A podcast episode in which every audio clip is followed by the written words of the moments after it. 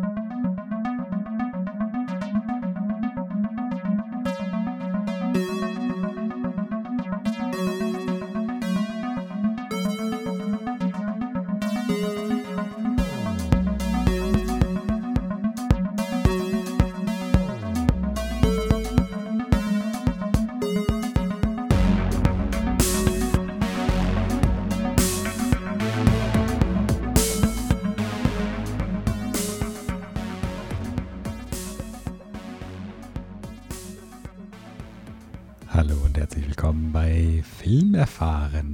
34. Folge.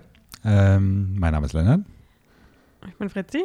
und ähm, wir sind mal wieder ins Kino gegangen. Wer hätte es vor Uh, piu, piu, piu, piu. drei Monaten noch für möglich gehalten, aber äh, Kinos machen wieder auf, vorsichtig und mit den entsprechenden Sicherheitsmaßnahmen kann man auch Und wieder. mit nicht sehr krassen, großen Neustarts erstmal. Mhm.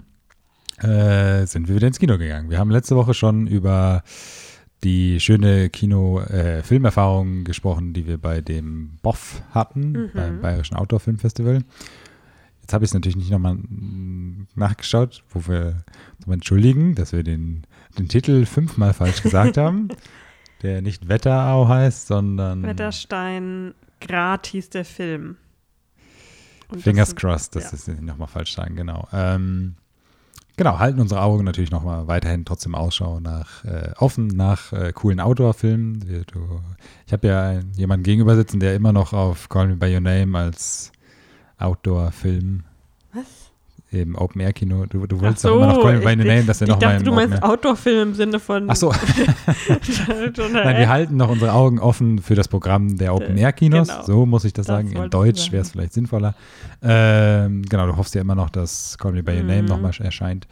Ähm, aber genau, ansonsten, wir, wir haben es groß angekündigt, schon vor Monaten, dass wir auf jeden Fall die Sneak hidden werden, wenn die Kinos wieder öffnen.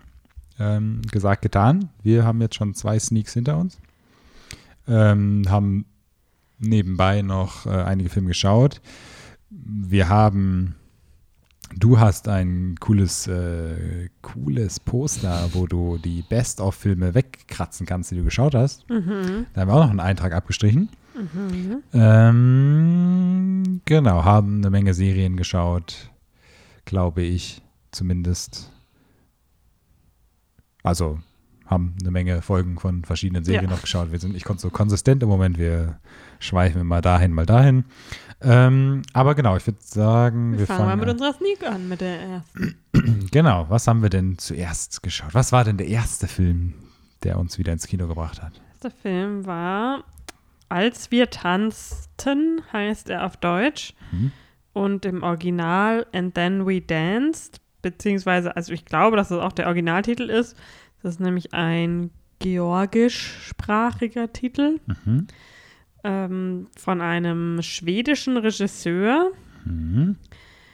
Und das ist eine äh, Liebesgeschichte, aber auch ein, äh, es geht äh, sehr viel um georgischen Tanz. Es geht nämlich um einen äh, Tänzer im, ja, ist das so ein bisschen wie das National, die National, das Nationalensemble des georgischen Tanzes Mhm. würde ich mal sagen. Und der heißt Merab, gespielt von einem äh, Nicht-Schauspieler übrigens, was ich dann festgestellt habe, was man, finde ich, überhaupt nicht merkt, weil der Mhm. richtig, richtig krass drauf war, fand ich, was Schauspielerische angeht. Und es geht um ihn äh, und er ist gerade so, ja, so ein bisschen, also auch so ein bisschen eine Coming-of-Age-Geschichte, aber eher im, ins, ja, so, jetzt nicht so wie The Way Way Back, wo es so ein bisschen präpubertär war, sondern schon eher wirklich der Übergang von Jugend in Erwachsensein. Darum geht es sehr viel in dem Film. Und der tanzt halt diesem, in diesem Ensemble und sein größter Traum ist sozusagen, in das feste Ensemble zu kommen. Und er ist da aber schon seit er gehen kann, sozusagen, schon in dem, in dieser Tanztruppe. Und so war auch schon sein Vater. Und sein Bruder ist auch da. Mhm. Und er trifft dann dort beim Tanzen auf einen neuen, der so als Substitute quasi eingewechselt wird, der ähm, nicht aus der Stadt. Die Stadt heißt, Gott, ich kann es nicht aus. Ich will, ich will das jetzt auch nicht falsch aussprechen. Das ist jedenfalls die Hauptstadt von Georgien, in der das spielt. Mhm. Da kommt eine, äh, der äh, Love Interest sozusagen kommt aus einer anderen Stadt. Der, das war dann Irakli, richtig? Ja. Ähm, genau. Der und- auch Non-Schauspieler, ne? Also ich glaube, die drei Hauptfiguren, wenn man so sagt, sind alle Non-Schauspieler gewesen, oder? Nee, ich Also glaube, ich sage, seine Partnerin und Irak Lee, äh, ich glaube, Irakli war der eine Schauspieler. Wenn ich das richtig. Sein Partner. Also sein Love Interest im Film. Ja. ja ich dachte, der hätte auch in noch keinem Film davor mitgespielt. Also er ist zumindest halt Schauspieler. Ich weiß nicht, ob er Filmschauspieler ist. Ja, ja, okay. Ähm, genau, und dann geht es halt so ein bisschen darum, ähm, Klassisch Coming of Age. um Tanz und um die Liebe, aber natürlich ist es eine homosexuelle Liebe, was in Georgien noch sehr ein sehr viel äh, größeres Problem, Problem darstellt als jetzt äh, in anderen Gesellschaften. Da ist es noch sehr tabu und wird sehr totgeschwiegen. Es gab auch ganz große Proteste ähm, von homophoben Gruppen bei den Premieren in Georgien selber. Äh, obwohl, was ich dann gelesen habe, es gab mehrere Premierentermine und die waren alle ausverkauft. Also Mhm. es war, es ist so ein bisschen zweigespalten. Aber es ist wirklich, ähm, ich fand, man hat sehr viele von der Geschichte, äh, von den Storybeats, waren sehr viele Parallelen zu Call Me By Your Name, aber halt total, ähm, das Ganze war viel problematischer dargestellt als in Call Me By Your Name. Das Besondere in Call Me By Your Name ist ja so ein bisschen, dass Kein, Das- ist ja kein. die homosexuelle Liebe an sich jetzt kein Problem, nicht der Konflikt sozusagen ist Hm. und das nie als ähm, problematisch äh, thematisiert wird. Und das ist in diesem Film äh, natürlich ganz anders, weil es halt einfach, äh, ja, so der, da, da, das ist noch nicht mal, kam halt gefühlt so rüber, als wäre es noch nicht mal so, okay, es gibt halt Leute, die homophob sind und die sind schlimm, sondern es ist halt einfach so noch dort äh, einfach normalisiert total. Und Ja. ähm, ja. Aber ähm, wie fandest du denn den Film? Äh, sehr gut. Mir hat er sehr gut gefallen. Ähm, es war, ja, also der Vergleich ist schon ganz gut mit Call You By Your Name. Da hatte ich jetzt so. Call You By Your Name? Call Me By Your Name. Da hatte ich jetzt noch gar nicht so drüber nachgedacht. Da sind schon viele Parallelen erkennbar. Ähm, ich finde, es ist ein sehr herzlicher Film, wenn man das so sagen kann. Also, Ein herzerwärmender Film. nein, ein herzlicher Film. Okay. Ähm, der erwärmt mein Herz aber er ist herzlich. Okay. Ähm, nee, also dieser ganze Film, der, du, ich, ich weiß jetzt nicht, ob ich so grenzdebil von der Seite aussah oder für fremde Personen, aber ich glaube, ich habe die ganze Zeit so ein bisschen gelächelt so. der Film hat einfach so, also auch wenn er die Themen auch ne, ganz anders als Call Me By Your Name oder sowas, also richtig ernst auch sozusagen äh, bespricht und die Konsequenzen, was das in so einer Gesellschaft bedeutet und generell mit der ganzen äh, Thema der Tradition und sowas, ähm, äh, ist das trotzdem irgendwie so ein Feel-Good-Film gewesen. Und ähm, ja, obwohl Feel-Good hört sich jetzt auch ein bisschen falsch an, vielleicht, keine Ahnung. Aber ich hatte auf jeden Fall Spaß im Kino und es war halt auch mal wieder so richtig, das ist halt das, wofür man in die Sneak geht, also in, in die Sneak eines Non-Riesen-Cineplex, sage ich jetzt mal. Ähm, da kommen wir noch den zweiten Sneak, den wir geschaut haben. Das ist halt auch einfach mal wieder den, ähm, unbewusst sich sozusagen zwingen zu lassen, in Anführungsstrichen mal wieder den Horizont zu erweitern und ein paar independent ausländische Filme zu sehen, mal wieder so ein bisschen ab von Mainstream. So in der Quarantäne ist man dann doch immer irgendwie, ich weiß nicht, man, man hat in der Quarantäne alle Möglichkeiten, aber wir sind jetzt auch nicht wieder so, ah, lass uns doch nochmal äh, ne, diesen Film schauen oder diesen Film. Das haben wir halt auch nicht gemacht. Und deswegen ist es auch mal wieder gut, sich so ein bisschen zwingen zu lassen, so, Mhm. ne, so den Schweinehund überwinden. Also das heißt, man überwindet keinen Schweinehund, aber sich einfach so ne, gezwungen fühlen, in Anführungsstrichen, wieder ins Kino zu gehen und auch einfach auch mal wieder so richtig schöne ähm, Filme außerhalb dieser Hollywood-Formel zu schauen. Ja, und es wird jetzt im Moment auch erstmal, würde ich mal so sein, dass sagen, dass es den Kinomarkt dominieren wird, weil Mhm. die ganzen US-Produktionen natürlich wirklich bis auf unbestimmte Zeit immer noch gestoppt sind. Also auch wenn sie jetzt aktuell Startdaten haben, finde ich, ist das noch sehr in der Schwebe, ob es dabei bleiben wird, weil es in den USA halt gerade so ähm, sich wieder zuspitzt mit Corona. Ja, und glaube, solange die Filme in Amerika nicht starten werden, werden sie halt zum großen Wahrscheinlichkeit auch nicht hier starten. Deswegen werde ich denken, äh, mal denken, dass die nächsten Wochen und Monate viel internationaler Film im Sinne von europäischer Film äh, viel im Kino laufen wird und halt auch deutscher Film insbesondere. Ja, es ist halt, ähm, also selbst wenn jetzt, keine Ahnung, was waren die großen Mission Impossible, Batman und sowas, diese Produktion in England zum Beispiel wieder anfangen, halt das ja nichts, ne? Weil Ja. der Kinomarkt natürlich unabhängig davon ist. Also das wird sich sicherlich noch ein Weilchen War halt auch einfach strecken, die Starts jetzt. Also Wonder Woman mag womöglich schon längst fertig sein, aber wenn die Ja, nicht. Ja, gut, dass der, dass die schon längst fertig ist. ist Ja, klar. aber also Ja, wenn er nicht ich in mein- Amerika startet, dann wird er auch nicht jetzt äh, hier in Deutschland starten. Das Ja, kann ich mir einfach nicht ist vorstellen. Dieses Tenant-Phänomen, ne? Also Tenant, also so, Ja. gut, ich meine, keiner redet hier schlecht über Christopher Nolan, aber ich meine, der ist halt wirklich einer der wenigsten, der sich da gegen die Studios noch stellt teilweise.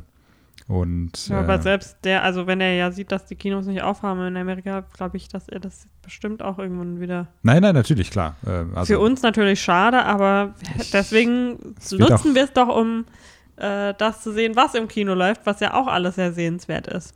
Ja. Also jetzt vielleicht zurück zum Film. Genau, äh, zum Film. Also es ist wirklich so eine, so eine, sag mal, so eine Joyride von Anfang bis Ende für mich gewesen. Ich finde es auch wirklich sehr beeindruckend, ähm, das zu sehen. Ich habe soweit habe ich jetzt nicht recherchiert. Ich weiß, du hast gesagt, das ist so ein Non-Schauspieler, der Hauptdarsteller, ob der auch wirklich so aus dem Tanz-Background dann so auch Ja, muss ja eigentlich, weil das Genau, also der georgische Tanz, also habe ich vorher noch nie so wahrgenommen, habe ich vielleicht irgendwann mal in ich glaube, du musst es halt mal gesehen. mit den Kostümen sehen, so in dem die, also Ja. die traditionellen Trachten, dann kommt einem das, glaube ich, bekannt Aber ich davor. glaube nicht, dass ich das jetzt super oft nee, schon nein, gesehen habe. natürlich nicht. Und es ist super anspruchsvoll. Naja, also ich war ja auch mal in einem Tanzkurs, also Lass mich doch mal ausreden. ja. Ähm, und das ist halt auch wirklich so, dass du, du das entweder schon immer machst oder gar nicht. Ja. Du steigst dann nicht irgendwann mal ein. Und ich, ich habe ja, ich verbringe in letzter Zeit auch ein bisschen ähm, Zeit im Fitnessstudio.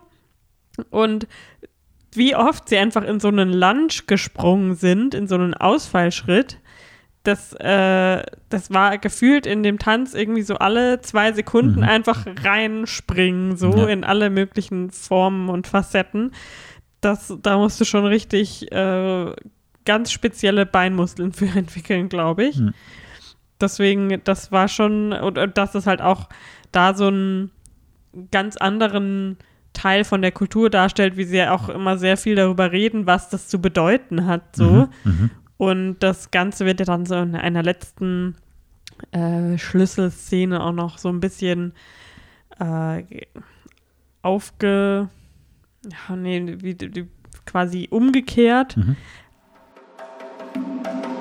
Der georgische Tanz basiert auf Männlichkeit. Im georgischen Tanz ist kein Platz für Schwäche. Aber ich glaube, diese, das ist halt echt, finde ich, ganz cool, weil ich glaube, diese letzte Szene verstehst, kann man gar nicht verstehen, wenn man nicht mit georgischem Tanz aufgewachsen ist. Mhm. Ja. Weil, also uns wird dann als Zuschauer das zwar erklärt und gesagt, aber hätte man das mir nicht gesagt, hätte ich da in diese Szene nicht das reinlesen können, was sie eigentlich aussagen will. Das muss schon ein schwedischer Director erstmal machen, damit wir das verstehen. ähm, nee, aber das stimmt natürlich, ja. Ich, ich fand, fand das auch wirklich beeindruckend. Also ich habe null Ahnung von Tänzen, au- außer meinem Foxtrot und Cha-Cha-Cha, von dem ich Mhm. auch keine Ahnung habe. Ähm, aber äh, das ist natürlich dann schon ja, ähm, beeindruckend anzuschauen. Also auch, deswegen meine ich das auch. Also ich wäre jetzt auch davon ausgegangen, dass es äh, der Tänzer selber ist. Also es sind viele Sachen, wo es sozusagen ne, kein Double ist oder sowas. Es werden natürlich, also das ist halt ein sehr, sagt man so, ein sehr schrittlastiger Tanz. Also sie machen sehr viele kleine Ja. Steps und sowas, weißt du? Wahrscheinlich nicht das richtige Wort, aber du weißt ja, was ich meine. Ähm, und das ist halt auch sehr beeindruckend, das einfach dann zu sehen. Das spielt halt auch wirklich so 50 Prozent gefühlt in diesem Tanzstudio, wo er jeden Tag hingeht. Und das, das hat mir am meisten beeindruckt, diese Disziplin. Also nicht Disziplin, dass er jeden Tag hingeht, sondern die Disziplin zu haben, seinen Tag in einem Tanzstudio zu verbringen, dann einfach nur zu essen und zu saufen und bis tief in die Nacht und dann am nächsten Tag das wieder zu machen. Das fand ich ganz witzig. Ähm, dachte mir, ich bin so ein bisschen auch müde geworden beim Film. Nicht müde im Sinne von müde, sondern einfach so, ach Junge, geh doch früher ins Bett. So, das ist doch, uh, das muss doch nicht sein. So habe ich mich ein bisschen gefühlt. Ja. Ähm, aber ja, ein, ein sehr herzlicher Film. Und ich finde halt Film. diese, die Liebesgeschichte zu den beiden, zwischen den beiden das finde ich irgendwie ganz selten in so Filmen, in denen es hauptsächlich um ein Liebespaar geht, dass es irgendwie auch so richtig, weiß nicht, da habe ich so das erste Mal seit langem wieder so richtig so mitgefühlt und dachte, ach ja, und jetzt hat es geklappt oder so. Mhm. Und ich finde, das kommt wahrscheinlich auch zum großen Teil daher, dass er kein Schauspieler ist. Kann ich mir gut vorstellen, mhm. dass das halt so ein bisschen ja. natürlicher was, ja. einfach rübergekommen ist. Aber ja. Und was natürlich auch super interessant war, war die Kameraführung teilweise. Mhm.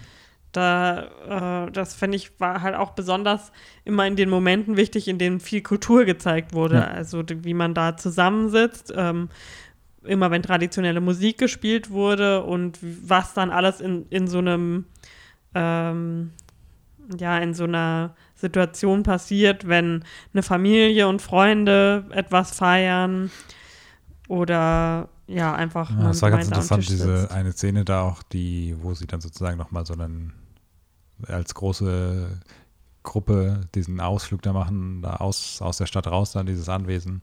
Ich habe wir haben ihn halt im Original geschaut, aber mit Untertiteln, also mit deutschen Untertiteln. Und ich habe auch gar nicht mehr so richtig im Kopf, was da passiert ist, aber dann ist ja auch am Ende, wird ja dann diese eine Tradition, also wird ja gesungen und mhm. etwas ist mit diesem einen Mädchen, was, keine Ahnung, sich verlobt. Ich, ich weiß es halt, ich kann es überhaupt nicht mehr sagen, leider. Ich weiß es leider nicht mehr. Ist ein bisschen zu lange her. Ähm, und ja, das ist schon interessant. Also klar, du hast halt dieses, diese klassischen, also das heißt nicht klassischen, aber sehr interessante Kamera- Einstellungen und Fahrten halt alleine durch diese Tanz, dadurch, dass es ein Tanzfilm mhm. ist, das bietet sich halt natürlich an, aber genau, sowas durchbricht es dann auch nochmal. Also dann sind das so ganz lange Shots, die sozusagen da diese ganzen Leute abfahren und so, das ist schon ganz äh, interessant, ja. Ja. Also wir können ihn, glaube ich, nur empfehlen. Mhm. Und das ist wirklich ein kleiner, feiner Film, der es auch verdient hat, noch von viel, viel, viel, viel mehr Leuten gesehen zu werden. Er kommt am 23. Juli ins Kino. Also genau. Checken und er heißt Als wir tanzten. Mhm. Genau. Ähm, was haben wir denn als nächstes? Ist schon dein äh, Abkratzfilm dran? Richtig.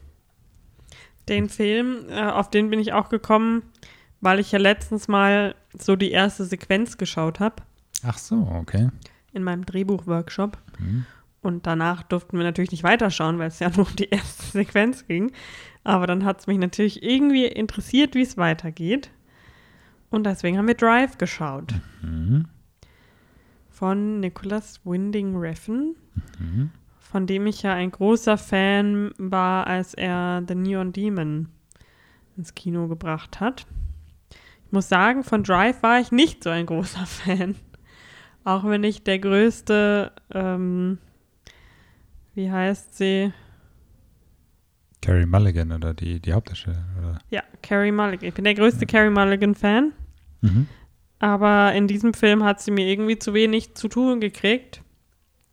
Und also ich verstehe den Film total und ich verstehe, das macht ja Nicholas Winning Refn so diese ästhetischen ähm, überspitzten, was ich auch super witzig finde, ist, dass er ja anscheinend noch nicht mal fahren kann. Äh, er kann nicht Auto fahren, er hat keinen Führerschein. Der Regisseur. Ja, ja, ja. Also das, es geht halt nicht, es ist nicht so ein Room Room Fast and the Furious äh, Film, sondern es geht einfach so um ein Gesamtmeisterwerk, mhm. was ich auch wertschätzen kann aber trotzdem war Neon Demon einfach mehr meine Kragenweite, würde ich mal sagen, so von der Thematik, die überspitzt wurde. Mhm. Und Drive jetzt eher nicht so. Und ich, ich habe es dir auch gesagt, als wir es geschaut haben, ich verliere so schnell den Faden bei solchen ein Verbrechen geht schief und dann kommt raus, dass der da drin verwickelt war und der den angeheuert hat und Weil der das, das halt wirklich so simpel ist. Ja, ich weiß, aber ist es bei mir echt irgendwas ist in meinem Gehirn, dass immer wenn diese Storylines gibt es ja total oft in Filmen. Mhm. Und sobald das passiert, sagt mein Gehirn so, nee, vergessen wir es einfach. Wir, wir versuchen gar nicht erst zu verstehen, wer da jetzt wem wie was schuldet und wieso wer sauer ist auf irgendwen. Mhm. Ja, deswegen habe ich da den Plothole so ein bisschen, was du mir aber ja dann gefüllt hast. Mhm. Ja, ich finde, also ich äh, bin sehr großer Fan von dem Film und ich fand ihn jetzt auch nochmal beim nochmal schauen immer noch sehr gut. Ich, also ästhetisch ist der Film halt wirklich, das ist halt ein sehr ästhetischer Film, ein sehr künstlerischer Film. Der sieht nicht nur geil aus, der, ähm, ich finde auch die ähm, Schauspielerleistung von allen Beteiligten auch wirklich richtig gut. Also ich finde Ryan Gosling richtig gut in dem Film. Ich habe immer noch nicht Shame on Me, Place Beyond the Pines geschaut. Das ist noch so eine Bucket of Shame bei mir. Ähm, ich finde auch sie super. Ich finde auch Oscar Isaac, auch dafür, dass er. Oscar Isaac can Es ist no halt einfach, wrong. ja, eben, das ist es halt. Aber trotzdem, also auch, er spielt ja, das ist halt, das, der Film ist halt so, ah, der, der, der zwiespaltet dann immer. Also Oscar Isaac ist ja eigentlich keiner, für den du rootest, so, aber trotzdem. Aber das ist ja das Besondere an diesem, dass er, ähm, man denkt, es geht in die Richtung, genau, genau, ja, äh, lass meine Frau in Ruhe. Ähm, und das ist dann aber nicht. Ja, und ähm, ich, es ist ja die, die, ähm, was ja am öftesten immer, ähm, in meiner Wahrnehmung, wo man am öftesten gesprochen wird, wenn so eine Szene auseinandergenommen wird. Ich meine, du hast jetzt die, gemeint, die Anfangssequenz habt ihr Mhm. besprochen, ist ja immer noch diese Szene, die so Kult, äh, Kultstatus hat, diese, ähm, wo sie sich auf dem Flur nochmal treffen, als sie die Party haben, als ihr Freund zurückkommt, wo das dann sozusagen in dieses eine Ding, in Anführungsstrichen, eskaliert, wo es darum geht, äh, ich wollte schon die Cops rufen, äh, I wish I, äh, nee, äh, äh, meine Nachbarn sind so laut, ich wollte die Cops rufen und sie dann so, I wish you would oder sowas.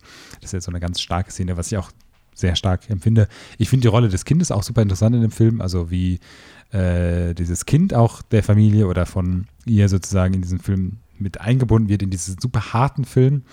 Was ich so faszinierend finde an dem Film ist halt auch diese, die, diese Steigerung des Gore, Gore, äh, Gore-Faktors, also der, der Brutalität des Filmes, äh, bis hin zum Ende, finde ich super interessant, weil es ist so eine komplett, meiner Meinung nach, bewusst abstoßende Wirkung von diesem Gore. Äh, äh, sag ich mal Gore, aber von dieser Brutalität in diesem Film. Und es münzt ja dann quasi schon, also wenn du nur die letzte Sequenz dieses Films betrachten würdest, ist es ja auch schon fast so aus Sicht eines, eines Bösewichts irgendwie. Ähm, und ich finde das so krass faszinierend, wie, wie der das so schafft, irgendwie so diese Gefühle in einem, also diese Zwiespaltheit oder sowas in einem so dadurch aufzurufen. Da bin ich echt, äh, ja, Riesenfan von. Ich finde das auch schon bei Ne- Neon Demon, fand das schon so krass. Diese Geschichte von äh, Elle Fanning. Mhm. Elle Elle Fanning. Fanning. Fanning, ähm, ist ja auch schon da schon so, also ne, Anfang versus Ende und sowas, ist ja schon so krass. Ähm, ja, weiß ich nicht, ich, ich mag den Film einfach sehr. Was ich richtig verwirrend finde an dem Film, ist, wie der Film so gut sein kann. No hate, aber bei so einem, hä? Das sind, glaube ich, zwei Drehbuchautoren, wenn ich mich nicht täusche. Und der eine hat halt auch nur einen anderen Film geschrieben, der auch Drive hieß, der super scheiße aussieht. Und der andere hat halt so, so Mainstream-Sachen geschrieben irgendwie. Ich weiß jetzt die Namen leider nicht mehr, aber es ist also super interessant. Und auch der, was mich noch mehr gewundert hat, ist, dass der ähm, Cinematographer auch so, ich sage, er ist kein No-Name, der hat auch äh, einige große Sachen, aber halt so mainstreamig irgendwie, was mich so ganz gewundert hat, weil der Film halt so eine, so eine ganz besondere Ästhetik und das Drehbuch ist halt auch so, also ich frage mich dann halt einfach so diese Rolle von ihm als Director versus dem Drehbuch so, ob er einfach, einfach aus Scheiße Gold machen kann, so nach dem Motto. Ich will jetzt nicht sagen, dass das Drehbuch, also das Drehbuch ist ja gut, ne, ist ja einfach, ist ja schwarz auf weiß, aber das finde ich einfach so interessant irgendwie. Ähm, weil ich, ne, es ist halt auch so, wenn du jetzt, sag ich mal, nur diese Story, jetzt nicht als jetzt fertiges Drehbuch, sondern einfach diese Story sozusagen als ne, Text oder sowas liest, ist es natürlich auch so super plump, in Anführungsstrichen, ne? Aber wie er das dann sozusagen umsetzt und auch, das hatte ich noch gar nicht gesagt, der Soundtrack ist halt auch, hui, richtig gut. Da- Also mittlerweile ist es schon so ein Trend geworden, so dieser Art, diese in Anführungsstrichen Art von Soundtrack. Ähm, It follows. Aber, naja, ich meine, unser Podcast-Intro ist jetzt auch nicht weit davon entfernt. Äh, aber ne, für die 2011 oder wann der rauskam, war das halt noch so besonders, besonders sehr. Keine Ahnung. Da hat er dann natürlich mit Neon Demon so ein bisschen auf die Spitze getrieben, vielleicht. Ähm, aber. Ja, der, das hat mir hauptsächlich Lust auf nochmal Neon Demon gemacht. Mhm. Ja, aber also ich, ähm, ja, schauspielerisch, optisch, ich finde den Film gut. Er ist nicht so lang. Brian Cranston spielt auch noch mit. He can do no wrong. Äh, Wir müssen mal diese Doku schauen, dieses My Life Directed by Nicholas Winding Refn. Ja. Bestimmt interessant. war, war das das von seiner Frau? Mhm. Ja, ne? Ja, genau. Ähm, ja, müssen wir mal machen, das ist bestimmt cool. Also jedenfalls ich war, ich, ich sage nicht, dass es irgendwie schlecht ist oder so. Ich bin nicht der größte Ryan Gosling-Fan. Ich finde, Oh, er ist ein total sympathischer Typ, so. Aber ich finde, er hat irgendwie nicht so. Er spielt dann so den. Also er hat nicht so viel Range of Emotion. Mhm. Und ich finde, das kommt dann immer so rüber, glaube ich, für viele Leute so, boah, der ist so knallhart, der ist so eiskalt, der Mhm. zeigt gar nichts. Und für mich ist es einfach so, warum bewegt sein Gesicht sich nicht? Warum passiert da nichts? Also, dann, dann guckst du immer noch eine SNL-Folge, wo er seinen Charakter breakt und dann denkst du, so, ah, ja, genau, das can't mag ich. Diesen Ryan Gosling liebe ich. Now, uh, how were you all returned to Earth?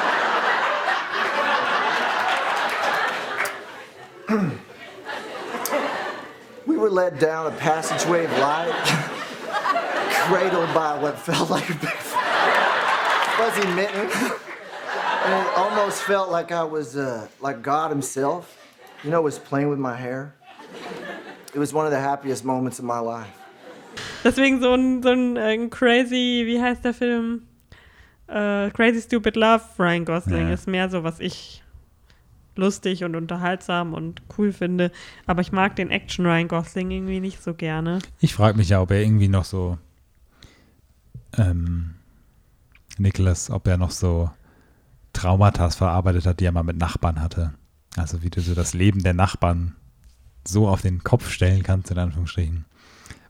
Und eine Sache noch, ich finde ja immer Ron Perlman, ich verstehe einfach nicht, was mit seinem Gesicht ist. So.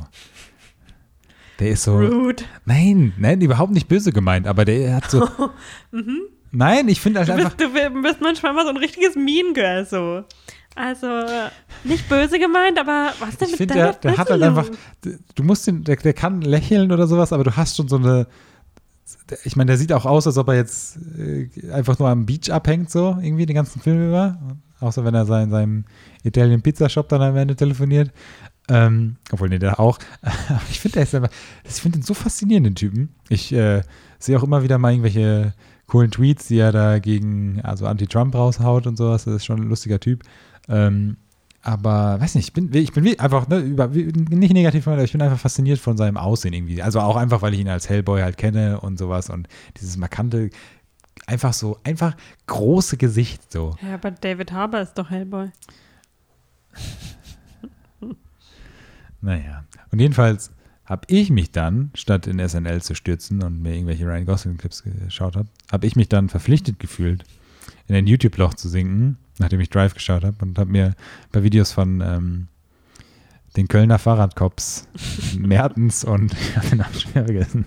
Das ist echt ein, Home-Video-Empfehlung. ein cool, äh, wirklich. Also ich glaube, also wer das nicht kennt, der hat einiges nachzuholen. Ich finde, das ist, Der das ist in der deutschen Kultur noch nicht angekommen. Lass mich ausreden. Ich finde, das ist so ein richtiger Sweet Spot. Wenn du dir auf YouTube die Fahrradcops in Köln anschaust, weil, und die haben sozusagen Spin-offs, ist mir jetzt nämlich aufgefallen. Wow. Weil es gibt dann auch so, es ist eine, ich glaube, das Original, äh, es ist so eine Spiegel-TV-Reportage und ne, ist ja auch eine gute Sache, Fahrradcops, die sozusagen in Köln, weil Verkehrstote und Poser und sowas. Aber es ist ein Sweet. Also ganz kurz, es gibt Spin-offs, weil es gibt dann noch so Videovorschläge, wo die eigentlich andere Teams, vielleicht auch Spiegel TV, Abschlepper begleiten und dann ist so ganz groß so Clickbait-mäßig Abschle äh, Abschleppdienst trifft den berühmten Fahrradkopf, so nach dem Motto. Dann, aber ganz ehrlich, wirklich, du musst, du musst es auch mal versuchen. Das ist wirklich, ein, das ist die Empfehlung de, der Folge. Ähm, meine Empfehlung der Folge. Es ist einfach diese Mischung aus diesen ähm, deutschen Polizisten, die ich will jetzt nicht Antipolizei sein, aber die lächerlich wirken, weil sie auf ihren Fahrrädern rumfahren irgendwie so eine kleine Plauze auch haben und dann irgendwie hin und her fahren. Aber auch diesen asozialen Posern, die sie dann begegnen, die alle ihre Karre aufgepumpt haben. Und ich finde dann auch super interessant, immer die Entscheidung der Person zu sehen, welche gesagt hat, okay, ich möchte zensiert werden und nicht erkannt werden, mir ist das unangenehm. Und die, die bewusst sagen, nee, ich möchte das.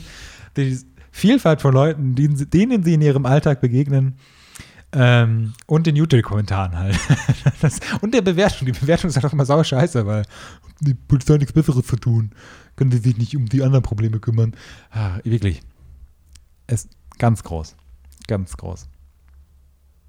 Ich weiß nicht, ob ich gerade noch in so dieses andere Loch abrutsche, aber was haben wir sonst noch geschaut? Ich kann jedenfalls die S&L-Clips empfehlen, Ja. wo Ryan Gosling ähm, jemanden spielt, der von Aliens entführt wurde. Und der ganze Clip ist eigentlich nur er, wie er verzweifelt versucht, nicht zu lachen, weil Kate McKinnon so witzig ist. ja, das stimmt. Das kann ich sehr empfehlen. Ich dachte, du magst das mit seiner Tochter, wo sie Geburtstag hat. Ja, das mag ich auch. Wo sein, seine Tochter Geburtstag hat und irgendeine überreife Freundin da, die sich die ganze Zeit an ihn ranmacht. My dad is so embarrassing. Yeah. What a dork. He's so bad. Um, what the fat hell are you talking about? Because that is a full blown beef meat. Ew, Melanie, my dad is so old. He was born in like 1980. Okay, my dad was born in 1936. He sleeps in a medical bed in our living room. So compared to your dad, my dad looks like a stack of hay with eyes. Ja. Ähm, aber gut, äh, alles äh, schöne, viele kleine Empfehlchen, auf Empfehlungen. Wir müssen mal so eine Playlist machen, so deine YouTube-Vorschläge und meine YouTube-Vorschläge. Das kann unterschiedlicher wahrscheinlich sein. Ähm, was haben wir denn als nächstes geschaut?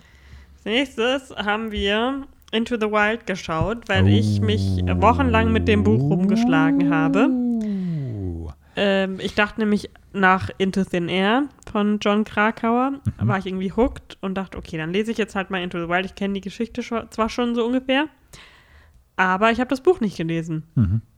Und das ist super kurz nur. Und ich dachte, ah, da komme ich ja durch wie nix wahrscheinlich. Und das hat sich dann doch sehr lange gezogen, weil es dann doch irgendwie nicht ganz so äh, ja, smooth von der Hand ging zu lesen, wie ich mir das vorgestellt hatte. Es Doch ein bisschen trocken wird zwischendrin. Krakau macht gerne mal ein paar Ausflüge und erzählt über sich so ein bisschen. Und was ich jetzt auch im Nachhinein festgestellt habe, ist das auch so ein bisschen, muss, müsste das eigentlich ein bisschen mehr revidiert werden, weil mittlerweile hat die Schwester von Christopher McCandless, der dort gestorben ist, ein, ein Memoir veröffentlicht, in dem sie äh, so ein bisschen mehr erklärt, warum der auf diese Reise gegangen ist und sich so von seiner Familie abgekapselt hat. Und dass der, halt der Vater halt wirklich äh, ähm, Abusive. genau abusive war. Und das ist in dem Buch halt äh, kam das. Anscheinend hat sie das Krakauer, glaube ich, gesagt, aber er durfte es nicht verwenden im Buch, äh, weil sie halt irgendwie gehofft hat, es ändert sich vielleicht noch. Und als das halt nicht passiert ist, hat sie dann jetzt vor ein paar Jahren dieses Buch veröffentlicht. Und jedenfalls haben wir deswegen diesen Film geschaut, den ich mal, das muss 2012 gewesen sein, als ich den geschaut habe. Das erste Mal. Er ist von 2007.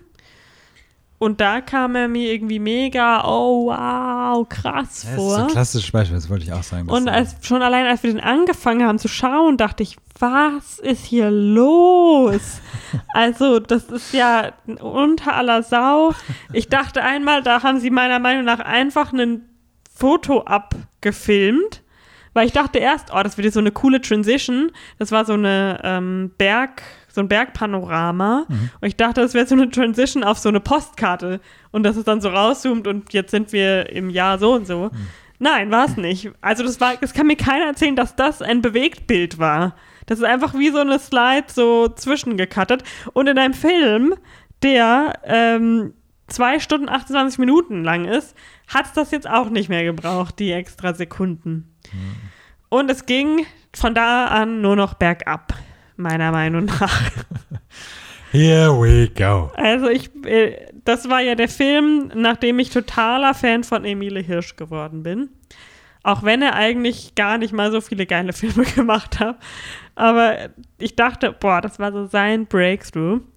Und jetzt im Nachhinein denke ich mir so, wa, wieso? Wieso war das so erfolgreich? Wieso ist es so beliebt? Also das hat auf IMDb eine 8,1 und einen Metascore von 73. Kann ich mir nicht erklären.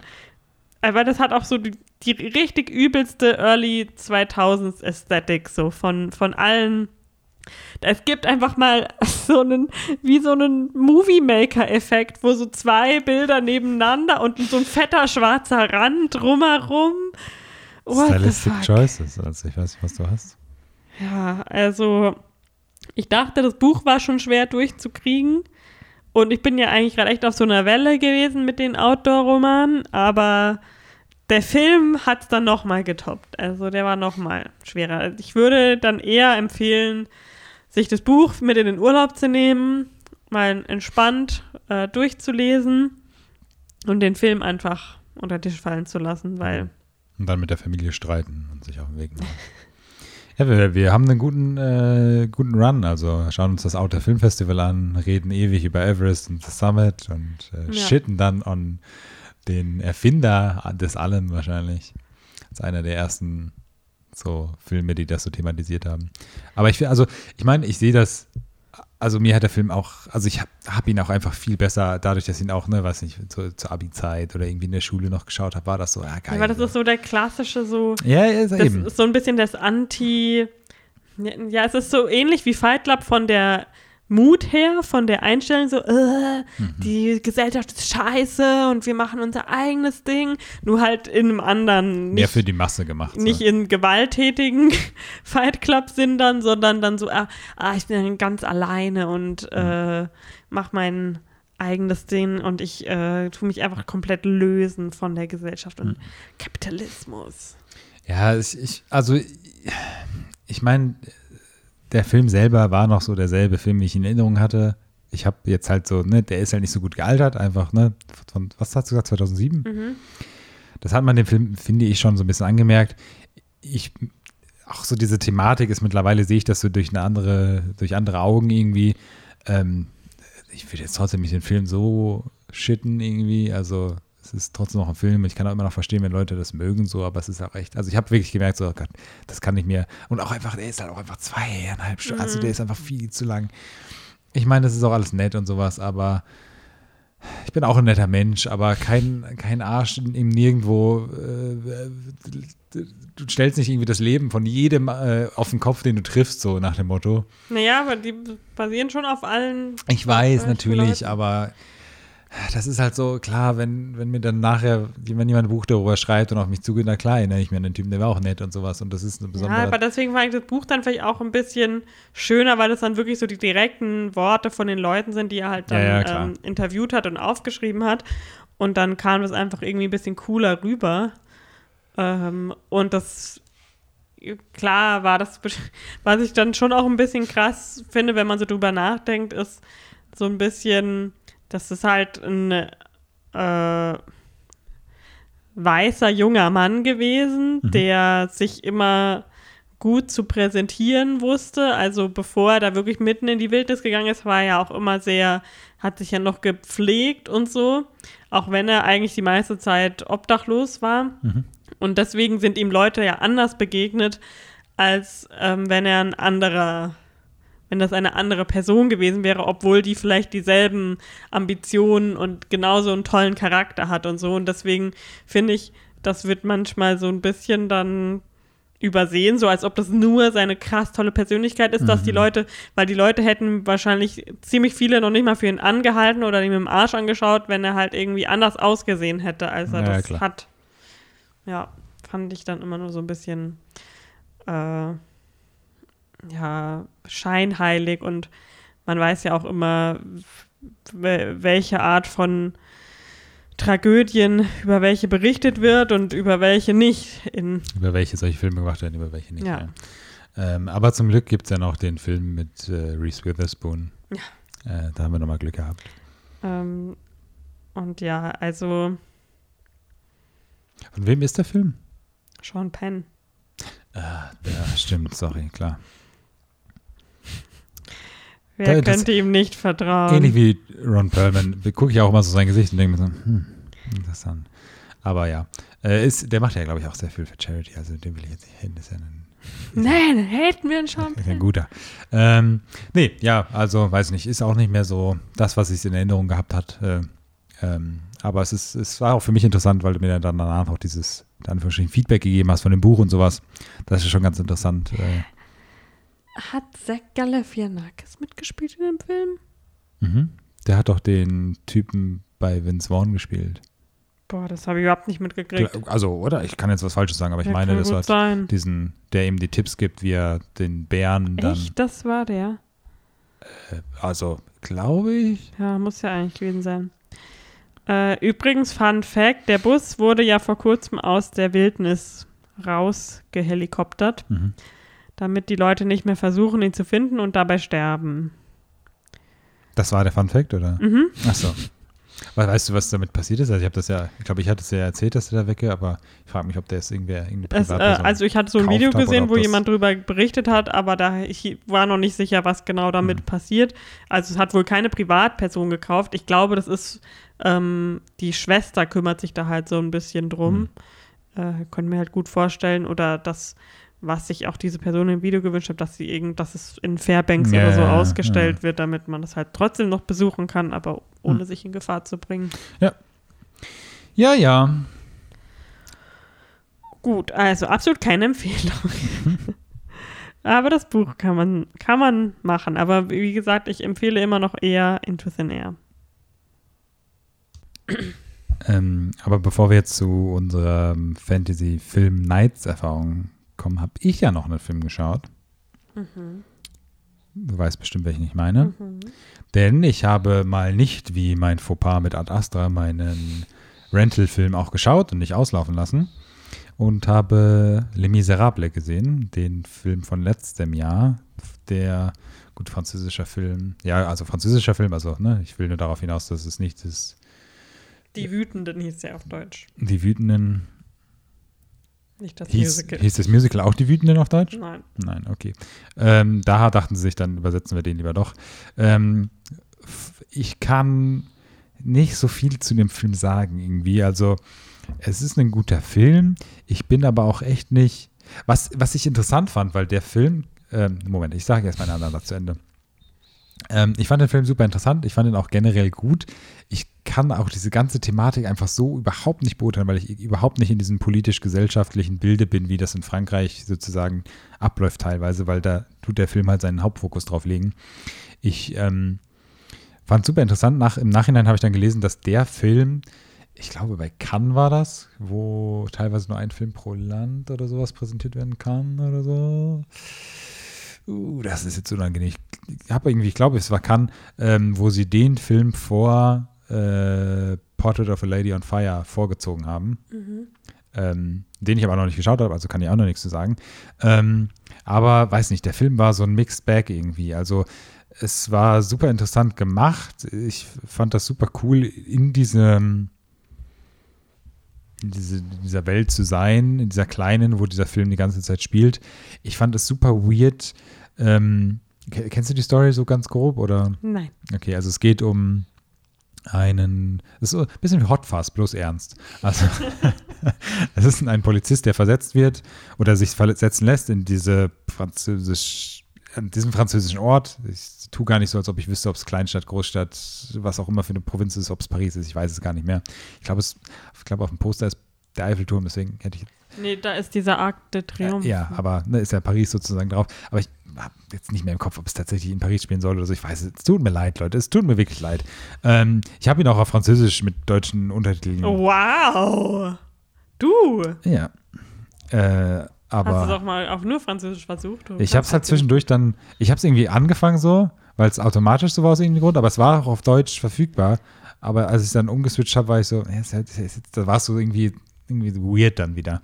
Äh, Als ich reingekommen bin, hatte Lennart auch dann so ein, äh, so ein Barret auf und hat so ein Baguette gegessen. Aha. ich hatte mein Und gestreiftes so ein T-Shirt. gestreiftes T-Shirt und so ein kleines Halstuch an. Ja. Ähm, Und hat eine Zigarette geraucht. Jedenfalls, äh, ja, und es geht halt so ein bisschen darum, äh, es ist Polizeigewalt halt, sage ich mal so. Und es war irgendwie seltsam, weil diese, dieser Polizist, dieser Hauptdarsteller, der sozusagen da hinkommt, soll halt so dieser Good Cop sein, der so diese Motivationen von den Bösen sozusagen in Frage stellt. Also, ne, der wird mit Zweien gepaart, mit denen er dann die ganze Zeit rumfährt und die sind halt Arschlöcher, so nach dem Motto. Ganz, ganz grob mal. Aber der Film schafft das, hat das überhaupt nicht geschafft, meiner Meinung nach, den als, als positive Figur darzustellen. Also, das war super schwer, den als in Anführungsstrichen Good Cop darzustellen, weil die anderen beiden halt einfach scheiße waren so. Ähm, die Motivation. Also eher Bad und Worse Cops. Ja, nee, nicht. wo- Ja, nee, keine Ahnung. Also er hat jetzt nichts. Äh, nicht- äh, es gibt halt so einen Wendepunkt. Aber irgendwie weiß ich nicht. Also es war, ja, es war so ein Mixed Bag. Also irgendwie hatte ich, ich hatte mir mehr erhofft von dem Film.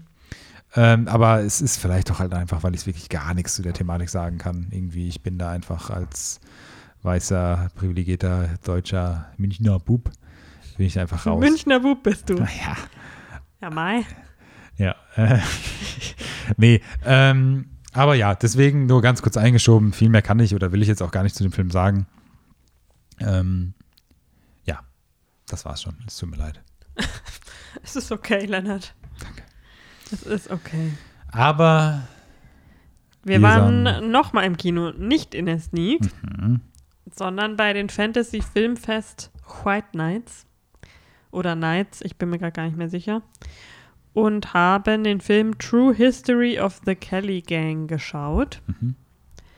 mit unserem Freund aus 1917, George Mackay, Mhm. in der Hauptrolle. und, über und also, ne, Russell Crowe, Nicholas. What happened to Russell Crowe, though? Sieht doch schon ewig so aus. Ja. Kleiner Insider Aha. in meinem eigenen Kopf. Okay, alles klar. Und Essie Davis von dem Baba Duk, Duk, Und Charlie Hunman, das äh, war Ja. der ähm, Guy Ritchies Playboy. Boy Toy. Okay, dann erzähl doch mal über den Film. Also, ich hatte überhaupt keine Ahnung, äh, wa- was das für ein Film sein sollte. Ich war hauptsächlich einfach nur intrigued, dass der George Mackay mitspielt und ich habe ihn in Interviews darüber reden hören und er schien da sehr begeistert von zu sein. Deswegen dachte ich, ich vertraue ihm mal. Ah ja, Nicholas Holt, der tau- taucht auch irgendwie in jedem Film aus, den wir gerade schauen. Und äh, ich hatte keine Ahnung, wer Ned Kelly und seine Gang ist. Das ist nämlich ein Teil der australischen Geschichte, in der ich jetzt wirklich alles andere als firm bin. Shame on me. Aber der war so ein legendärer Outlaw in den 1870ern.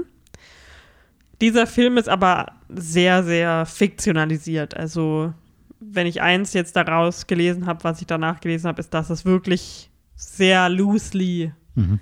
darauf basiert und halt eher so die Inspiration für die Story war und so ein paar Punkte oder vielleicht auch so ein paar Mythen eher aufgreift.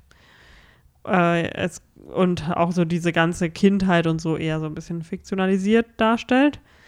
Und zwar Ned Kelly, ja, der so im tiefsten nirgendwo aufgewachsen in Australien. Also wirklich, das sieht aus, als wäre da für kilometerweit keine Stadt oder Dorf oder sonstiges in der Nähe. Mhm.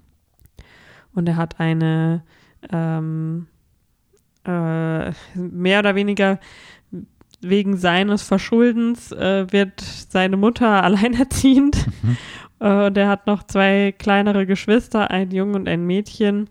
Und dann geht es so ein bisschen darum, dass er mal sich so ein bisschen mit seiner Mutter streitet, die nicht so richtig klarkommen, er nicht so richtig weiß, wie, wie er, er zum Mann werden soll. Er ist ein bisschen, wird natürlich sehr jung schon mit sehr krassen Sachen konfrontiert, unter anderem, weil seine Mutter ihn an einen ähm, Kopf, so eine Art Kopfgeldjäger Mhm. verkauft, Mhm. Russell Crowe.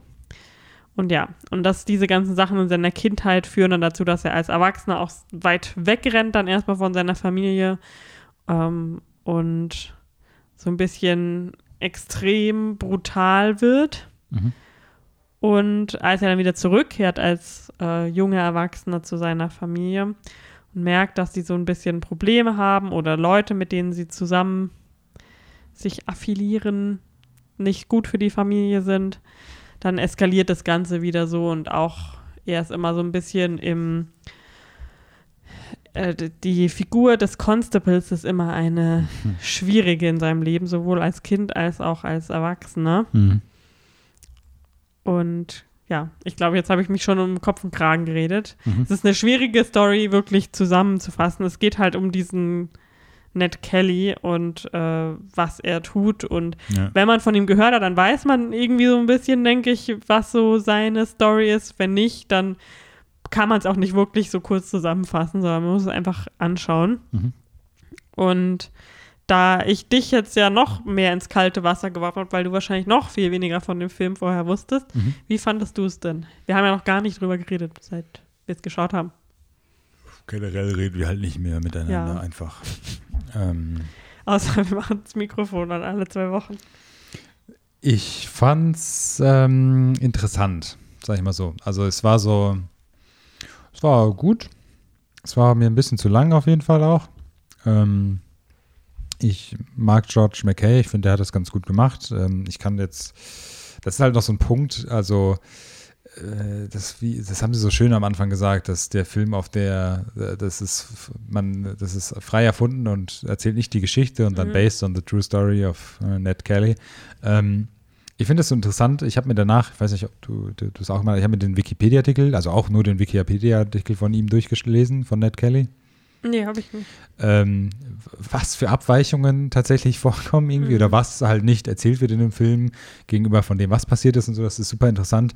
Ähm, ich fand so, wie die Story erzählt wird, echt gut, weil ich war am Anfang so, ich habe irgendwie erwartet, okay, das ist jetzt so ein kurzes ähm, rein einleiten in diesen Film und dann springen wir gleich zu George McKay und sowas, aber der Film braucht dann halt 40 Minuten, bis man George McKay das erste Mal sieht, gefühlt.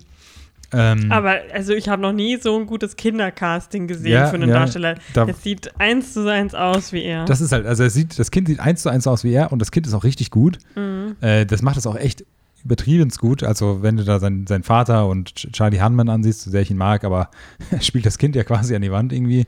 Das ist schon echt gut. Ich finde die Mutter auch richtig gut. Ähm, diese seltsame Beziehung zwischen denen und sowas ist auch ganz verrückt. Ähm, es sind so ein paar einschneidende Erlebnisse, die am Anfang sozusagen dann eine Rolle spielen und die auch ganz interessant dann werden, wenn er dann dieses Kind dann vorm Ertrinken rettet. Allein wie das so dargestellt wird, so wie er da so steht und es beobachtet und dann aber, okay, er hat es gerettet und diese Schürze bekommt, die dann einleitet in einen anderen wichtigen Lebensabschnitt von ihm. Ähm, weil das habe ich auch gelesen, ich weiß nicht, ob es am Ende auch so ist, weil der hat die Schürze auch bei seiner Schießer Schießerei am Ende angehabt, wo er gestorben ist. Hat er diese Schürze unter seiner Rüstung getragen. Ähm, also, das ist eine ganz absurde Geschichte. Ich, ich würde jetzt mal, lehne mich mal aus dem Fenster und behaupte, dass auch schon einige Filme darüber gemacht wurden, über diese ich Figur. glaube, ja. Ähm, es gibt ja auch, die sind ja auch eigentlich dann, nachdem der Vater gestorben ist, umgezogen, die Familie, in Outback Australien 2, keine Ahnung. Und das ist sozusagen auch das Kellyland. So kennt man das wohl, diese Gegend. Ich weiß nicht, ob es Maryland, nee, Maryland ist es wahrscheinlich nicht. Das habe ich jetzt wahrscheinlich nur im Kopf wegen Kellyland. Ähm, ich habe mich immer gefragt, wann die Kelly Family jetzt endlich dazu kommt. nicht, ähm, oh, wer ist der Staat? Gott. Der, nee, nee, ich sag's lieber nicht, das ist ganz falsch. Okay. Du jetzt mein Gag ruiniert, aber Sorry. okay. Das sage ich jetzt nicht nochmal. Der ist jetzt da, liegt er jetzt. ähm, das war ein schlechter Gag, schon okay, der soll ruhig auf der Strecke bleiben. Ähm, ich fand es super interessant, also auch diesen Charakter von Russell Crowe, Crowe, auch wenn er keine große Rolle spielt und auch von Nicholas, wie heißt der Nicholas? Holt. Holt. Ähm, auch der nicht. So- a cunt. Really cunt. He's a constable cunt. Also, Oscar-Anwärter gibt es nicht viele, aber Soundtrack oder Original Sound. Äh, das möchte so ich bei den geil, Oscar-Performances Wenn sehen. Lady Gaga am Klavier sitzt und diese Constable cunt singt. Mhm, nee, Russell Crowe einfach komplett drunk, so bei den Oscars. Nee, Russell Crowe spielt dann den, ähm, den Bradley Cooper quasi. Mhm. Was ist ein Duett? Genau, Dröpsern, ah ja. Nein, äh, nee, also der, der Film hatte auf jeden Fall schon was und auch diese ganze Familiendarstellung und auch diese, das wurde ja auch am Anfang dann so gesagt, diese die Darstellung von den äh, typischen äh, Geschlechtsbildern und sowas in diesem Film oder, oder ja, in diesem Film, beziehungsweise auch äh, historisch von dieser Figur und so, sind super interessant. Ähm,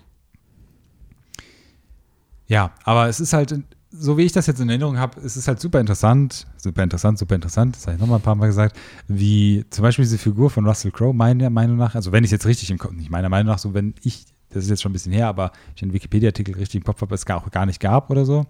Also der hat halt irgendwie schon mit nach dem Tod ist umgezogen und dann hat er einfach so kleine Straftaten auch schon begangen und so. Das ist so eine ganz andere und wurde dann auch drei Jahre eingesperrt irgendwann mal und sowas. Ähm, und ich schätze ich mal nicht, hat nicht in, äh, an Fight Clubs teilgenommen, um sein Geld zu verdienen. Ähm, aber trotzdem war es ein sehr interessanter Film. Also es ist, ich kannte diese Geschichte halt null. Ich habe das wirklich noch nie gehört. Ich kenne halt Ja, nur die deutsche Kelly, Kelly Family, in Anführungsstrichen die deutsche. Das ist meine Kelly Family. Ähm, aber ja, also was erwartet man aus einer, von einer australischen Legende ähm, Großes? Keine Ahnung. Das passt halt dazu, weißt du, das ist so der Ted Bundy von, von Australien, so nach dem Motto. Also auch wenn ne, die Taten nicht vergleichbar sind. Bisschen aber, anderes ja, Jahrhundert. ja, genau, aber weißt du, was ich meine? Ja.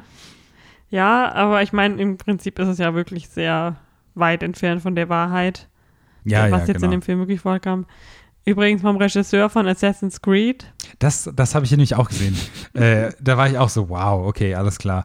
Weil sie haben noch beim Fantasy Filmfest, äh, äh, beim Dings Nights haben sie noch gesagt, dass er äh, Turning, irgendwas in Nee, dem Film. Stumptown Murder oder so. ja, genau, dass er das schon mal vorgestellt hatte. Dann habe ich geguckt. Snowtown. Dann habe ich gesehen, ach, der hat diesen Macbeth-Film gemacht mit Fassbender. Und dann war ich so, ah, Moment, hat nicht der Regis- Regisseur von Mhm. Macbeth Fassbender nicht auch den Creed? Und Ach so, Jemini, okay. Da habe ich halt da hab ich auch so gar keine Parallelen gesehen. Also ich glaube, sein, das war jetzt so sein Film, nachdem er gemerkt hat, okay, scheiße, ich habe es mir irgendwie verkackt mit Mainstream Hollywood. Äh, Greife ich jetzt nochmal, wahrscheinlich noch vor dem großen 1917-Hype, äh, nochmal ein paar Schauspieler ab. Ähm, ja, weiß nicht. Aber Australier. Ja. Ähm, was äh, irgendwie mein persönliches, so rein ästhetisches Highlight war, Hm. ist natürlich dann am Ende, wo sie die Kleider tragen und sein Bruder, also der seinen Bruder als älterer dann spielt, ich weiß nicht, der ist wahrscheinlich dann so 17 Mhm. oder so. Der hat das so, der hat so einen krassen Look, finde ich. Der hat so Mhm. diesen ganz krassen, ich würde jetzt mal so Emo-Goth-Look, der Mhm. aber dann halt so krass aussieht, wenn er diese Klamotten trägt. Mhm. Und, äh, und sein, sein Freund Steve oder wie auch immer, der er dann noch dabei hat. Also irgendwie fand ich das äh, so den coolsten Teil vom Film fast, Mhm. Wo sie in den schicken Klamotten rumrennen. Aber ja, Ja, visuell war der auch echt super interessant, aber irgendwie ist dann doch nicht so richtig viel. ja und genau, ich finde, jeder Schauspieler hat da so sein Ding mega gut gemacht. Ich mochte es halt die. Irgendwas mit Thomas plus weiblich, die seine, Mackenzie, ja, sag mal Thomas Mackenzie. äh, Thomason Mackenzie, Thomas Mackenzie. Äh, die, die, ja von, von, Jojo Rabbit, genau, äh, die was wieder, wir auch bei den Fantasy-Filmen Ja, ne, das schließt sich, der Kreis schließt sich. Weil ich habe so die ersten zwei Minuten dachte ich, ah, woher kenne ich die, woher kenne ich die, woher kenne ich die, woher kenne ich die, woher kenne ich die. Und irgendwann so, ah. Äh, Hast sie dann so tanzen gesehen, wie sie am Ende. Genau, ja. ähm, nee, aber weiß nicht, das, äh, die mag ich. Ja. Und einfach seine Mutter hat es auch krass. Ich, ich dachte die ganze Zeit, Gott, woher kenne ich die? Dann hat, ist mir eingefallen, sie hat schon mal eine komische Mutter gespielt, Hm, die einen kleinen Breakdown hat. einen kleinen. Mhm. Ja. Ähm, und die damals schon so einen nervigen kleinen Jungen hatte. Ach so, ja. ähm, ja, also weiß nicht, es war, ja, war interessant auf jeden Ich Fall. weiß gar nicht, ob der ein Startdatum hat in Deutschland oder ob der direkt to VOD kommen wird. Wenn wir es rausfinden, werden wir es euch wissen lassen. Ja. Dann müssen wir jetzt leider, glaube ich, auf einer Low Note enden, Mhm. weil wir äh, jetzt nochmal in der Sneak waren. Und Hello, no. ja, es war schon sehr. mm, Es war schon Äh. sehr Hollywood-esque, um nochmal die Brücke vom Anfang zu schlagen. Und zwar haben wir geschaut, Edison, ein Leben voller Licht. Oder auf Englisch, was ein viel coolerer Titel ist, The Current War. Mhm. Get it? Äh, mit Benedict Cumberbatch und ähm, Matthew McFadden, den wir ja sehr mögen von Succession. Mhm. Und natürlich Tom Holland. Und Nicholas Holt, Und Nicholas Holt ist auch wieder dabei. Hm. Der ist immer so, hallo. Mr. Tesla Mhm. himself. Ähm, genau, und es geht um Thomas Edison und äh, JP Morgan und wie sie sich so ein bisschen so das Rennen gegeben haben, wer Ja. die Elektrizitätsversorgung in den Vereinigten Staaten dominiert. Das ist halt so irgendwie. Diese Story wurde schon so auf die Art und Weise schon 500 Mal erzählt. Ich fand das Editing auch richtig schlimm von diesem Film. Also wie dieser Film hin und her gecuttet wurde und so, das war ganz anstrengend irgendwie, fand ich. Der war auch, es ist so ein Klassiker, aber der war auch so eine halbe Stunde auf jeden Fall zu lang. Ähm, es war alles so half-assed. Ja, und irgendwie. das war halt super uninteressant einfach. ja, also, sie haben es so also. Rich White Man Problems. Ja, ich fand es auch cool, dass sie so ähm, natürlich, um den Charakter von ihm zu zeigen, so wie sie so wirklich in fünf Minuten den Tod seiner Frau abgehandelt Ja, haben. Und es war hab ich so no äh, consequence at all. Noch nicht mal für seine Kinder, die man auch dann nur noch am Ende sieht. Ähm, das fand ich so, okay, das ist das also. Ähm, aber klar, so einen exzentrischen Menschen, den muss man halt so darstellen. Ähm, Jetzt muss ich das vorsichtig ausdrücken. Ich bin froh, nicht so viele offizielle Press-Releases von diesem Film jetzt schauen zu können durch Corona, weil ich hätte jetzt einfach auch keinen Bock, mir äh, Marvel-lisierte Press-Releases von Tom Holland und ähm, Benedict Cumberbatch anzuschauen, weil das war wirklich der schlimmste Part von dem Film, ist halt einfach diese, Bezie diese die beiden Charakter, so wie die auch miteinander, also es gibt eine Letterbox-Review, ich weiß nicht, ob du die gesehen hast, äh, das ist so Tom Holland, Doppelpunkt, mumbles something Ja. und äh, Benedict Cumberbatch, oh, say it already. und das das happens literally six times in the movie oder sowas.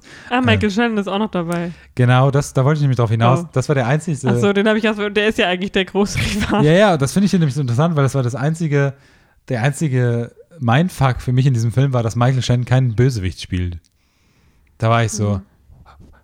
what? But how?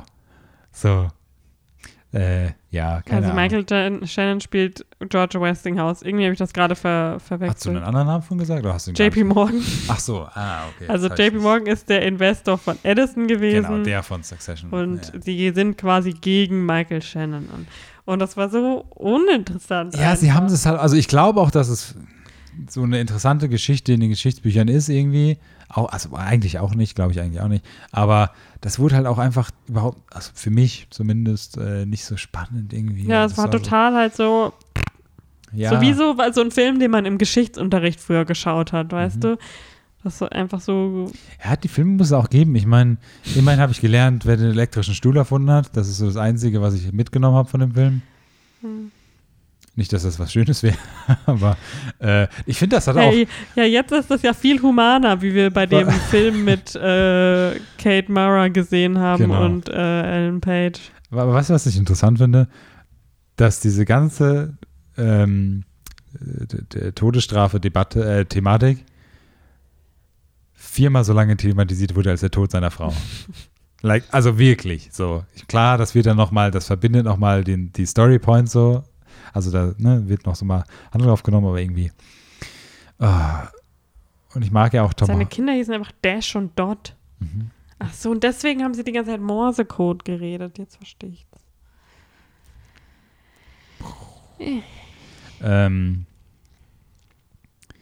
ja, keine Ahnung. Was mich richtig genervt hat, waren dann so die Facts am Ende des Films, so, dass er die Highest Honor, den äh, Edison mit Award bekommen hat und es, so, oh, das Kino hat so gelacht und ich war so, Das Kino, als ob wir in so einem Riesensaal naja, gewesen aber die paar Zuschauer, da bist du so, Leonard hat dann auch so sie umgedreht zu den anderen Leuten. ist das nicht lustig? Weil, äh, nee, und irgendwie, boah, das hat mich noch, das hat mich irgendwie wütend gemacht, dann so, ja, okay, komm, jetzt, jetzt droppen wir nochmal so die Facts und Tesla ist als, als armer Mann gestorben. Krass, oder? Krass, oder? Ich meine, hallo, das Tesla ich echt es. nicht. Nicht? Also wei weißt du, das ist wahrscheinlich eine doof, mega doofe Frage, aber weißt du, in welcher Verbindung Nikola Tesla mit den Tesla-Autos steht? Äh, mit den Autos? Ja. Nee, wieso? Ja, weil die Tesla heißen. Ach so. Weil er Namensgeber ist, oder was meinst du jetzt? Ja, genau. Also, nee, ich weiß nicht, worauf Also du hinaus willst. ja, nee, ich äh, dachte, vielleicht weißt du das, warum diese Autos, also diese Marke den Namen trägt. Ja, weil er Elektrizität vorangetrieben hat. Ja, aber also das war, kann ja auch sein, dass noch mal jemand Tesla hieß und das davon. Nee, das beruht sich schon auf den, das bezieht sich auf den Tesla, den man auch in Prestige sieht, den Ja, ich besseren mu- Tesla. muss bei Nikola Tesla einfach immer an Prestige denken. Was, bei, bei wem musst du daran denken? Bei Nikola Tesla. Ach so, ich dachte gerade an Nicholas Holt, hast du gesagt, sorry. Nein. An Nikolaus Holt muss ich sowieso jeden Tag denken, einfach weil er überall auftaucht. Ähm, ja, also, keine Ahnung, ist jetzt wahrscheinlich, also, wahrscheinlich was Buschig, ich habe einfach keine Ahnung, aber ich schätze mal, weil er irgendwas Tolles, Physikalisches mit Elektronik gemacht hat, sage ich jetzt mal, als richtig dummer Mensch, hat er was mit den Namen Vielleicht sollten wir mal mehr Recherche betreiben. Ich glaube nicht. Jedenfalls habe ich mich das gefragt. Ähm, Ähm. aber hey, vielleicht kommen wir nächste Folge mit den neuesten News dann. Ich hätte jetzt so dazu. verklickern sollen, dass er damals schon Pläne gehabt hat für ein Elektroauto Mm, oder so. Das hätte ich dir jetzt sowas von geglaubt. Ja, deswegen, das wäre auch witzig gewesen. Naja. Ähm, ja, weiß nicht. Es war echt so. Hm. You lose some, you win some. aber, aber das war ein Lose. Also, Mhm. um das mal klar zu machen. War nicht so meins, ja. Kommt nächste Woche schon raus? Kommt jetzt recht bald ins Kino? Nee, ich glaube auch am 23. Juli. Ja, das ist nächste Woche, habe ich doch gesagt. Ach, das ist schon nächste Woche. Ups, Das ist schon wieder Mitte des Monats. Ich weiß gerade verwirrt. Das ist ja schon fast Weihnachten.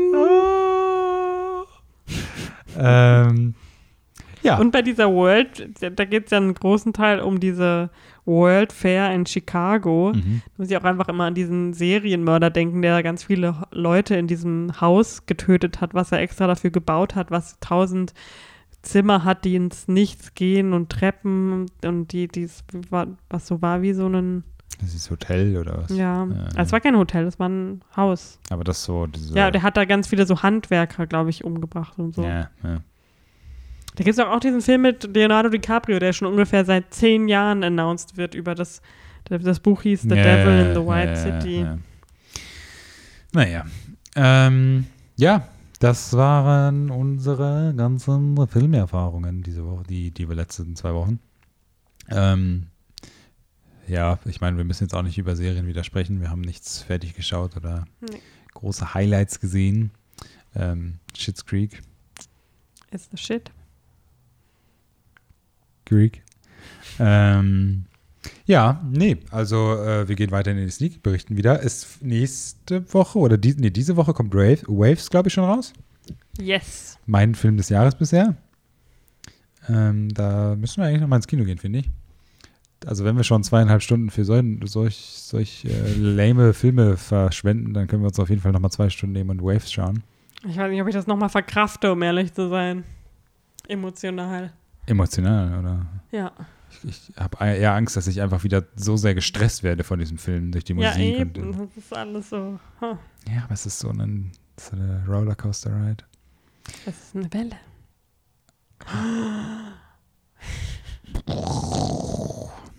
Das ist das ist das Geräusch einer Welle. Äh, okay, dann, ähm, ja, News gibt es nicht groß. Tenet wurde noch nicht verschoben, Leute. Toi, toi, toi. ähm, Wenn es bei euch möglich ist und ihr euch sicher fühlt, geht auch mal wieder ins Kino. Mhm. Aber wenn nicht, dann geht ins Open-Air-Kino. und wenn das euch auch nicht sicher genug ist oder ihr das nicht möchtet, dann bleibt auf der Couch. Richtig. Es kommen immer wieder, noch gibt es noch so ein paar Rest-Home-Releases, die so ausgeschüttelt werden, so gefühlt, aber die Kuh ist leer. Da laufen wir jetzt bald in eine trockene Phase, würde ich sagen. Ähm, aber hey, wenn es was Cooles gibt, werden wir euch davon berichten. Netflix haut ja auch hier einen nach dem anderen raus. Also auch wenn es nicht so cool ist in letzter Zeit, aber Ja, war halt nichts mehr so Cooles wie Easy und Ozzy dabei bis jetzt. ja. Wir müssten mal, wir müssten mal, äh, wie heißt dieser neue Old Guard oder sowas? Der dasselbe, irgendwie selben Drehbuchautor hat wie Sixth Underground, so gefühlt. Ich möchte dich gerne mal vergleichen, aber habe nur den einen bisher gesehen. Naja, ansonsten äh, geht ins Kino, geht ins Open-Air-Kino, unterstützt eure Kinos, schaut schön Filme, schaut euch die Filme an, über die wir sprechen, wenn ihr wollt. Wenn nicht, ist es auch okay. Und wir hören uns Oh. nächstes Mal. Das stimmt. Bis dann. Tschüss. ciao, ciao.